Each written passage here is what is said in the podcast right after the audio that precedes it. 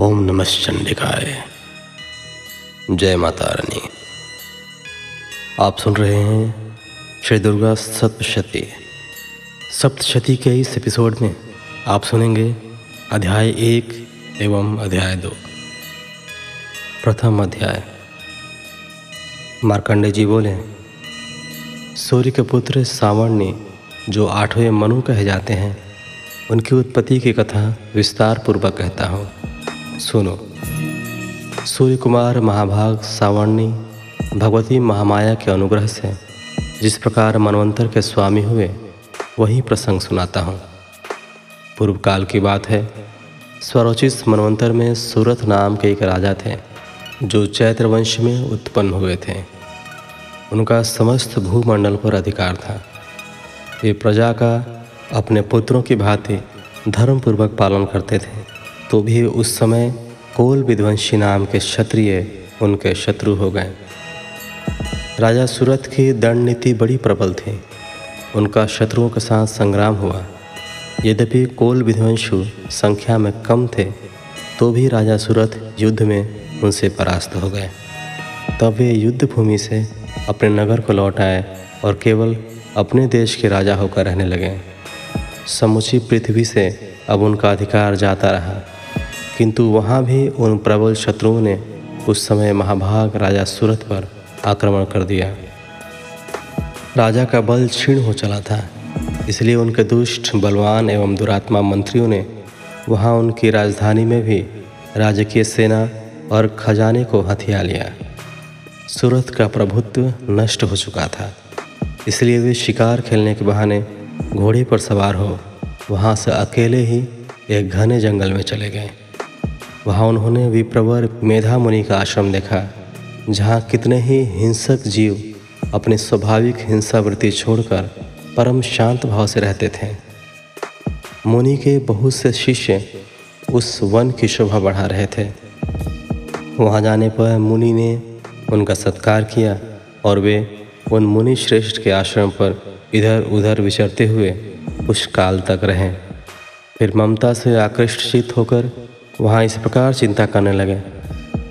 पूर्व काल में मेरे पूर्वजों ने जिसका पालन किया था, वही नगर आज मुझसे रहित है।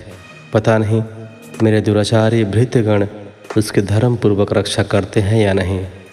जो सदा मद की वर्षा करने वाला और शूरवीर था, वह मेरा प्रधान हाथी, अब शत्रुओं के अधीन होकर न जाने किन भोगों को भोगता होगा।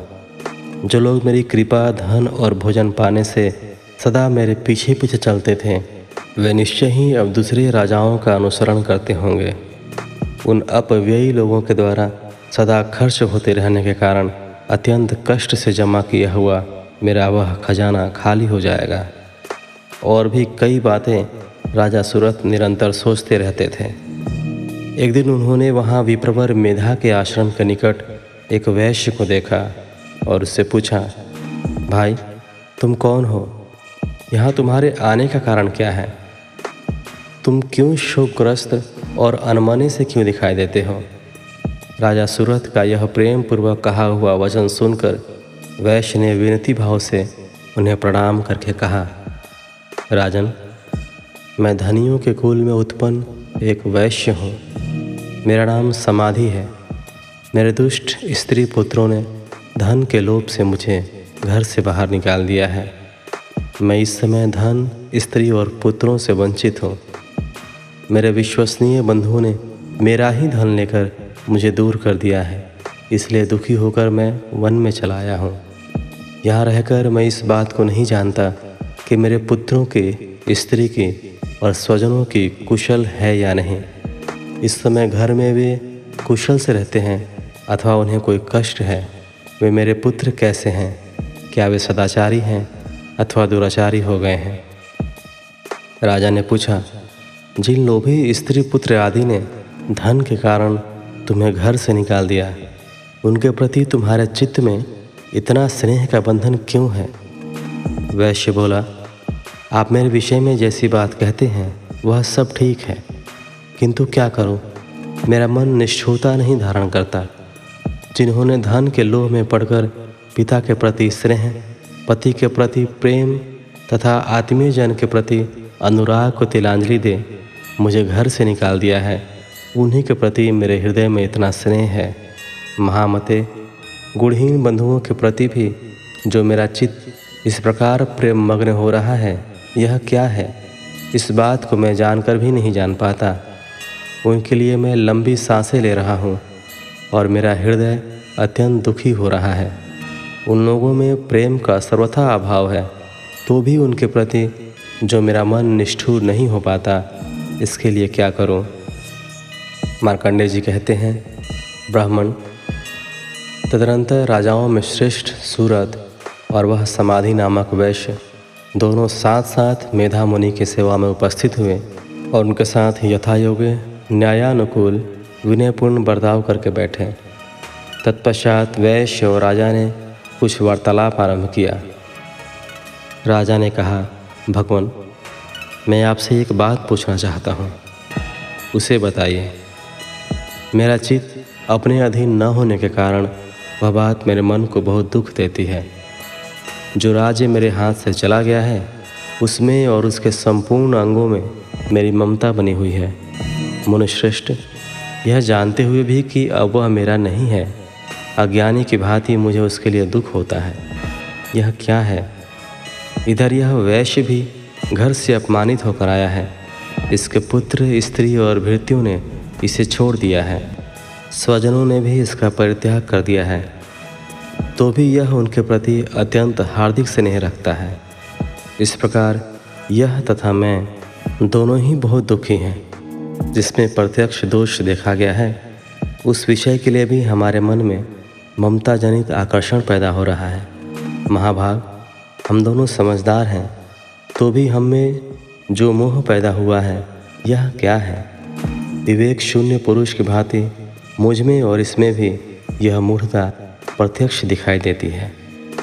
ऋषि बोले, महाभाग, विषय मार्ग का ज्ञान सब जीवों को है। इसी प्रकार विषय भी सबके लिए अलग अलग है।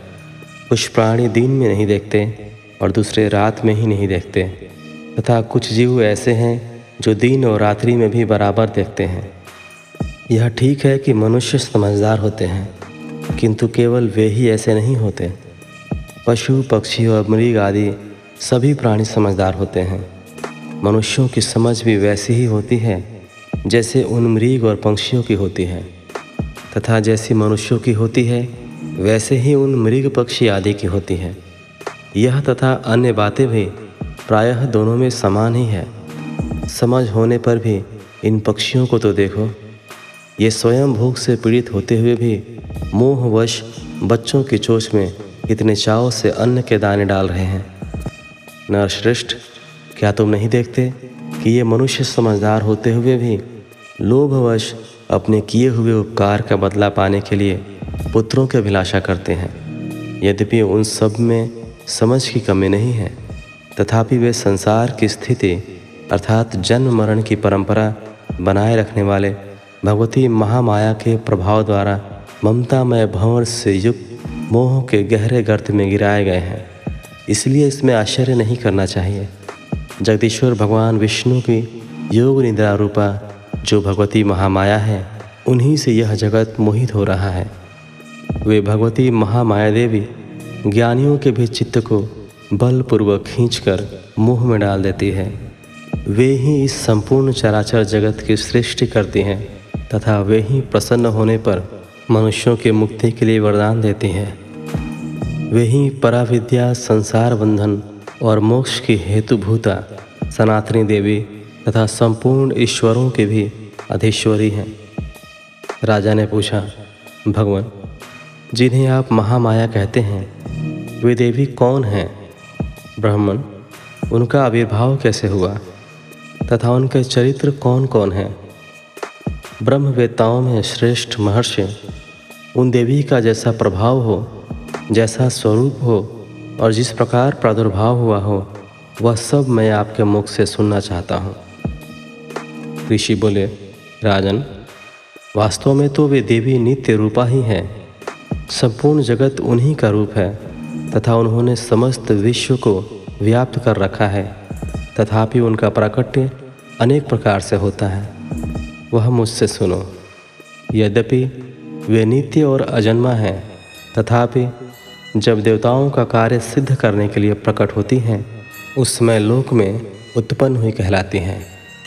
कल्प के अंत में जब संपूर्ण जगत एकाणों में निमग्न हो रहा था और सबके प्रभु भगवान विष्णु शेषनाग की शैया बिछाकर योग निद्रा का आश्रय ले सो रहे थे, उस समय उनके कानों के मैल से दो भयंकर असुर उत्पन्न हुए, जो मधु और कैटव के नाम से विख्यात थे। वे दोनों ब्रह्मा जी का वध करने को तैयार हो गए। भगवान विष्णु के नाभि कमल में विराजमान प्रजापति ब्रह्मा जी ने जब उन दोनों भयानक असुरों को अपने पास आया और भगवान को सोया हुआ देखा, तब एकाग्रचित होकर उन्होंने भगवान विष्णु को जगाने के लिए उनके नेत्रों में निवास करने वाले योग निद्रा का स्तवन आरंभ किया, जो इस विश्व की अधीश्वरी जगत को धारण करने वाली, संसार का पालन और संहार करने वाली तथा तेज स्वरूप भगवान विष्णु की अनुपम शक्ति हैं, उन्हीं भगवती निद्रा देवी की भगवान ब्रह्मा स्तुति करने लगे। ब्रह्मा जी ने कहा, देवी, तुम ही स्वहा, तुम ही स्वधा और तुम ही वष्टकार हो। स्वर भी तुम्हारे ही स्वरूप है। तुम ही जीवन दायने सुधा हो। नित्य अक्षर प्रणव में अकार, उकार, मकार, इन तीन मात्राओं के रूप में तुम ही स्थित हो तथा इन तीन मात्राओं के अतिरिक्त जो बिंदु रूपा नित्य अर्थ मात्रा है उसका विशेष रूप से उच्चारण नहीं किया जा सकता। वह भी तुम ही हो। देवी, तुम ही संध्या सावित्री तथा परम जननी हो। देवी, तुम ही इस विश्व ब्रह्मांड को धारण करती हो। तुमसे ही इस जगत की सृष्टि होती है। तुम ही से इसका पालन होता है और सदा तुम ही कल्प के अंत में सबको अपना ग्रास बना लेती हो। जगन्मयी देवी, इस जगत की उत्पत्ति के साथ तुम सृष्टि रूपा हो। पालन काल में स्थिति रूपा हो तथा कल्पांत के समय संहार रूप धारण करने वाली हो, तुम ही महाविद्या, महामाया, महामेधा, महास्मृति महामोह रूपा महादेवी और महासुरी हो। तुम ही तीनों गुणों को उत्पन्न करने वाली सबकी प्रकृति हो। भयंकर काल रात्रि महारात्रि और मोह रात्रि भी तुम ही हो। तुम ही श्री, तुम ही ईश्वरी, तुम ही ह्रीम और तुम ही बोध स्वरूपा बुद्धि हो, लज्जा, पुष्टि, तुष्टि, शांति और क्षमा भी तुम ही हो। तुम खड़क धारणी, शूल धारणी, घोर रूपा तथा गदा, चक्र, शंख और धनुष धारण करने वाले हो। बाण भुषुंडी और परिध, ये भी तुम्हारे अस्त्र हैं। तुम सौम्य और सौम्यतर हो। उन सब की अपेक्षा तुम अत्यधिक सुंदरी हो। इतना ही नहीं जितने भी सौम्य एवं सुंदर पदार्थ हैं, उन सब की अपेक्षा तुम अत्यधिक सुंदरी हो। पर और अपर सबसे परे रहने वाली परमेश्वरी तुम ही हो। सर्वस्वरूप देवी, कहीं भी सत, असत रूप जो कुछ वस्तुएँ हैं और उन सब की जो शक्ति है, वह तुम ही हो। ऐसी अवस्था में तुम्हारी स्तुति क्या हो सकती है? जो इस जगत की सृष्टि, पालन और संहार करते हैं, उन भगवान को भी जब तुमने निद्रा के अधीन कर दिया है, तब तुम्हारी स्तुति करने में यहाँ कौन समर्थ हो सकता है? मुझको, भगवान शंकर को तथा विष्णु को भी तुमने ही शरीर धारण कराया है। अतः तुम्हारी स्तुति करने की शक्ति इसमें है? देवी, तुम तो अपने इन उदार प्रभावों से ही प्रशंसित हो। ये जो दोनों दुर्धुष असुर, मधु और कैटब हैं, इनको मुँह में डाल दो। और जगदीश्वर भगवान विष्णु को शीघ्र ही जगा दो। साथ ही इनके भीतर इन दोनों महान असुरों को मार डालने की बुद्धि उत्पन्न कर दो। ऋषि कहते हैं, राजन, जब ब्रह्मा जी ने वहाँ मधु और कैटअप को मारने के उद्देश्य से भगवान विष्णु को जगाने के लिए तमोगुण की अधिष्ठात्री देवी योग निद्रा की इस प्रकार स्तुति की, तब ये भगवान के नेत्र, मुख, नासिका, बाहु हृदय और वक्ष स्थल से निकलकर अव्यक्त जन्मा ब्रह्मा जी की दृष्टि के समक्ष खड़ी हो गई। योग निद्रा से मुक्त होने पर जगत के स्वामी भगवान जनार्दन उससे कारणों के जल में शेषनाग के शैया से जाग उठे। फिर उन्होंने उन दोनों असुरों को देखा। वे दुरात्मा, मधु और कैटब अत्यंत बलवान तथा पराक्रमी थे और क्रोध से लाल आँखें किए ब्रह्मा जी को खा जाने के लिए उद्दत हो रहे थे। तब भगवान श्रीहरि ने उठकर उन दोनों के साथ पाँच हज़ार वर्षों तक केवल बाहु युद्ध किया। वे दोनों भी अत्यंत बल के कारण उन्मत्त हो रहे थे। इधर महामाया ने भी उन्हें मोह में डाल रखा था। इसलिए वे भगवान विष्णु से कहने लगे, हम तुम्हारी वीरता से संतुष्ट हैं। तुम हम लोगों से कोई वर मांगो। श्री भगवान बोले, यदि तुम दोनों मुझ पर प्रसन्न हो तो अब मेरे हाथ से मारे जाओ। बस इतना सा ही मैंने वर मांगा है। यहाँ दूसरे किसी वर से क्या लेना? ऋषि कहते हैं, इस प्रकार धोखे में आ जाने पर जब उन्होंने संपूर्ण जगत में जल ही जल देखा, तब कमल नयन भगवान से कहा, जहाँ पृथ्वी जल में डूबी हुई न हो, जहाँ सूखा स्थान हो, वहीं हमारा वध करो। ऋषि कहते हैं, तब तथास्तु कहकर शंख, चक्र और गदा धारण करने वाले भगवान ने उन दोनों के मस्तक अपनी जांग पर रखकर चक्र से काट डाले। इस प्रकार ये देवी महामाया ब्रह्मा जी की स्तुति करने पर स्वयं प्रकट हुई थी। अब पुनः तुमसे उनके प्रभाव का वर्णन करता हूँ। सुनो। इस प्रकार पहला अध्याय पूर्ण हुआ। द्वितीय अध्याय। देवताओं के तेज से देवी का प्रादुर्भाव और महिषासुर की सेना का वध। ऋषि कहते हैं पूर्व काल में देवताओं और असुरों में पूरे सौ वर्षों तक घोर संग्राम हुआ था। उस समय असुरों का स्वामी महिषासुर था और देवताओं के नायक इंद्र थे। उस युद्ध में देवताओं की सेना महाबली असुरों से परास्त हो गई। संपूर्ण देवताओं को जीतकर महिषासुर इंद्र बन बैठा। तब पराजित देवता प्रजापति ब्रह्मा जी को आगे करके उस स्थान पर गए, जहाँ भगवान शंकर और विष्णु विराजमान थे। देवताओं ने महिषासुर के पराक्रम तथा अपनी पराजय का यथावत वृतांत उन दोनों देवेश्वरों से विस्तार पूर्वक कह सुनाया। वे बोले, भगवान, महिषासुर, सूर्य, इंद्र, अग्नि, वायु, चंद्रमा, यम, वरुण तथा अन्य देवताओं के भी अधिकार छीन, स्वयं ही सबका अधिष्ठाता बन बैठा है। उस दुरात्मा महेश ने समस्त देवताओं को स्वर्ग से निकाल दिया है। अब वे मनुष्यों की भांति पृथ्वी पर विचरते हैं। दैत्यों की यह सारी करतूत हमने आप लोगों से कह सुनाई। अब हम आपकी शरण में आए हैं। उसके वध का कोई उपाय सोचिए। इस प्रकार देवताओं के वचन सुनकर भगवान विष्णु और शिव ने दैत्यों पर बड़ा क्रोध किया। उनकी भौहें तन गई और मुँह टेढ़ा हो गया।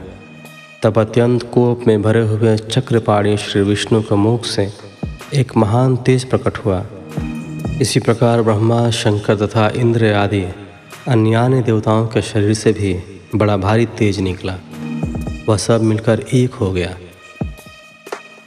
महान तेज का वह पुंज, जाजलवमान पर्वत सा जान पड़ा। देवताओं ने देखा, वहाँ उसकी ज्वालाएँ संपूर्ण दिशाओं में व्याप्त हो रही थी। संपूर्ण देवताओं के शरीर से प्रकट हुए उस तेज की कहीं तुलना नहीं थी। एकत्रित होने पर वह एक नारी के रूप में परिणत हो गया और अपने प्रकाश से तीनों लोकों में व्याप्त जान पड़ा। भगवान शंकर का जो तेज था, उससे उस देवी का मुख प्रकट हुआ। यमराज के तेज से उसके सिर में बाल निकल आए।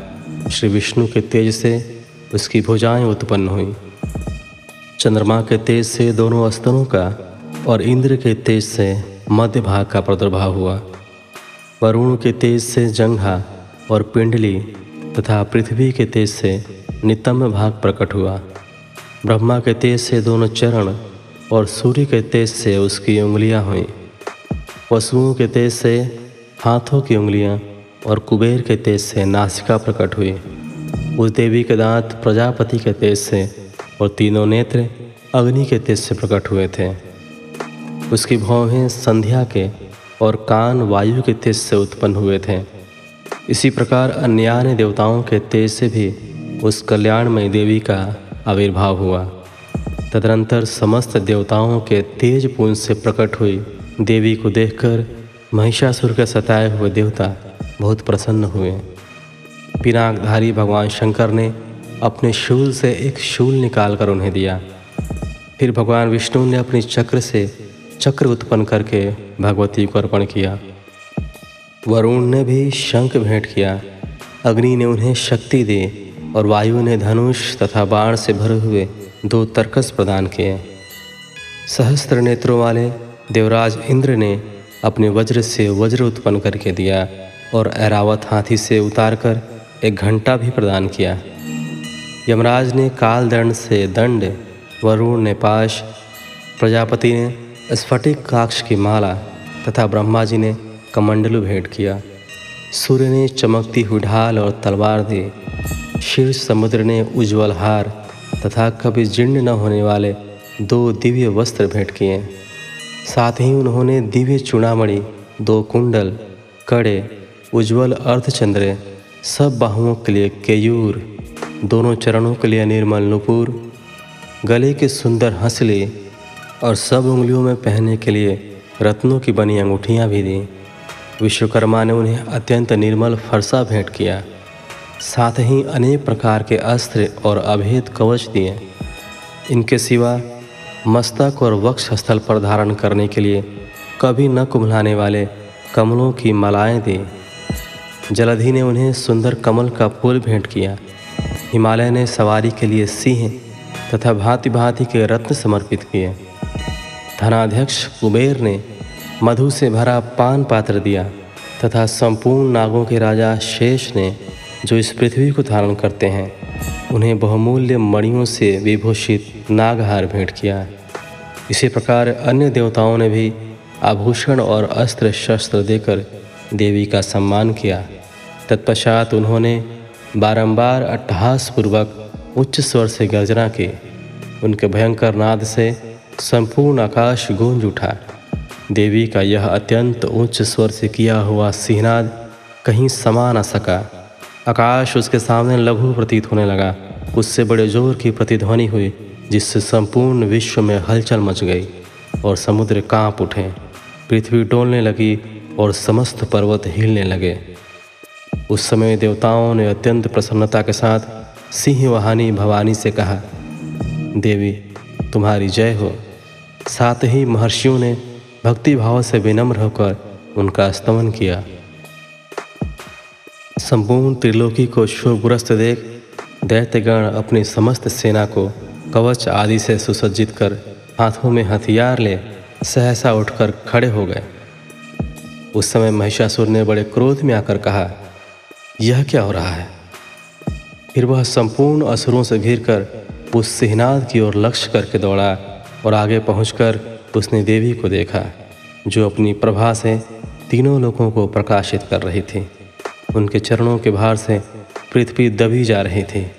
माथे के मुकुट से आकाश में रेखा से खींच रही थी, तथा वे अपने धनुष की टंकार से सातों पतालों को शुद्ध किए देती थी। देवी अपने हज़ारों भुजाओं से संपूर्ण दिशाओं को आच्छादित करके खड़ी थी। तदनंतर उनके साथ दैत्यों का युद्ध छिड़ गया। नाना प्रकार के अस्त्र शस्त्रों के प्रहार से संपूर्ण दिशाएँ उद्भाषित होने लगीं। चिक्षुर नामक महानासुर महिषासुर का सेना नायक था। वह देवी के साथ युद्ध करने लगा। चतुरंगणी सेना साथ लेकर चामर भी लड़ने लगा। साठ हज़ार रथियों के साथ आकर उदग्र नामक महादैत्य ने लोहा लिया। एक करोड़ रथियों को साथ लेकर महाहनु नामक दैत्य युद्ध करने लगा, जिसके रोए तलवार के समान तीखे थे। वही असिलोमा नामक महादैत्य पाँच करोड़ रथी सैनिकों सहित युद्ध में आ डटा। साठ लाख रथियों से गिरा हुआ वाशकल नामक दैत्य भी उस युद्ध भूमि में लड़ने लगा। पारिवारिक नामक राक्षस, हाथी सवार और घुड़सवारों के अनेक दलों तथा एक करोड़ रथियों की सेना लेकर युद्ध करने लगा। विडाल नामक दैत्य पाँच अरब रथियों से घिरकर लोहा लेने लगा। इनके अतिरिक्त और भी हज़ारों महादैत्य रथ, हाथी और घोड़ों की सेना साथ लेकर वहाँ देवी के साथ युद्ध करने लगे।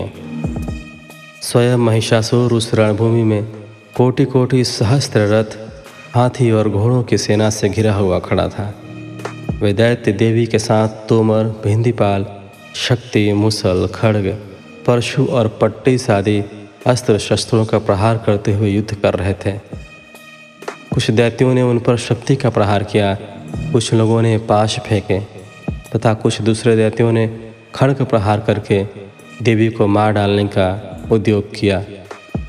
देवी ने भी क्रोध में भरकर खेल खेल में ही अपने अस्त्र शस्त्रों की वर्षा करके दैत्यों के वे समस्त अस्त्र शस्त्र काट डालें। उनके मुख पर परिश्रम या थकावट का रंच मात्र भी चिन्ह नहीं था।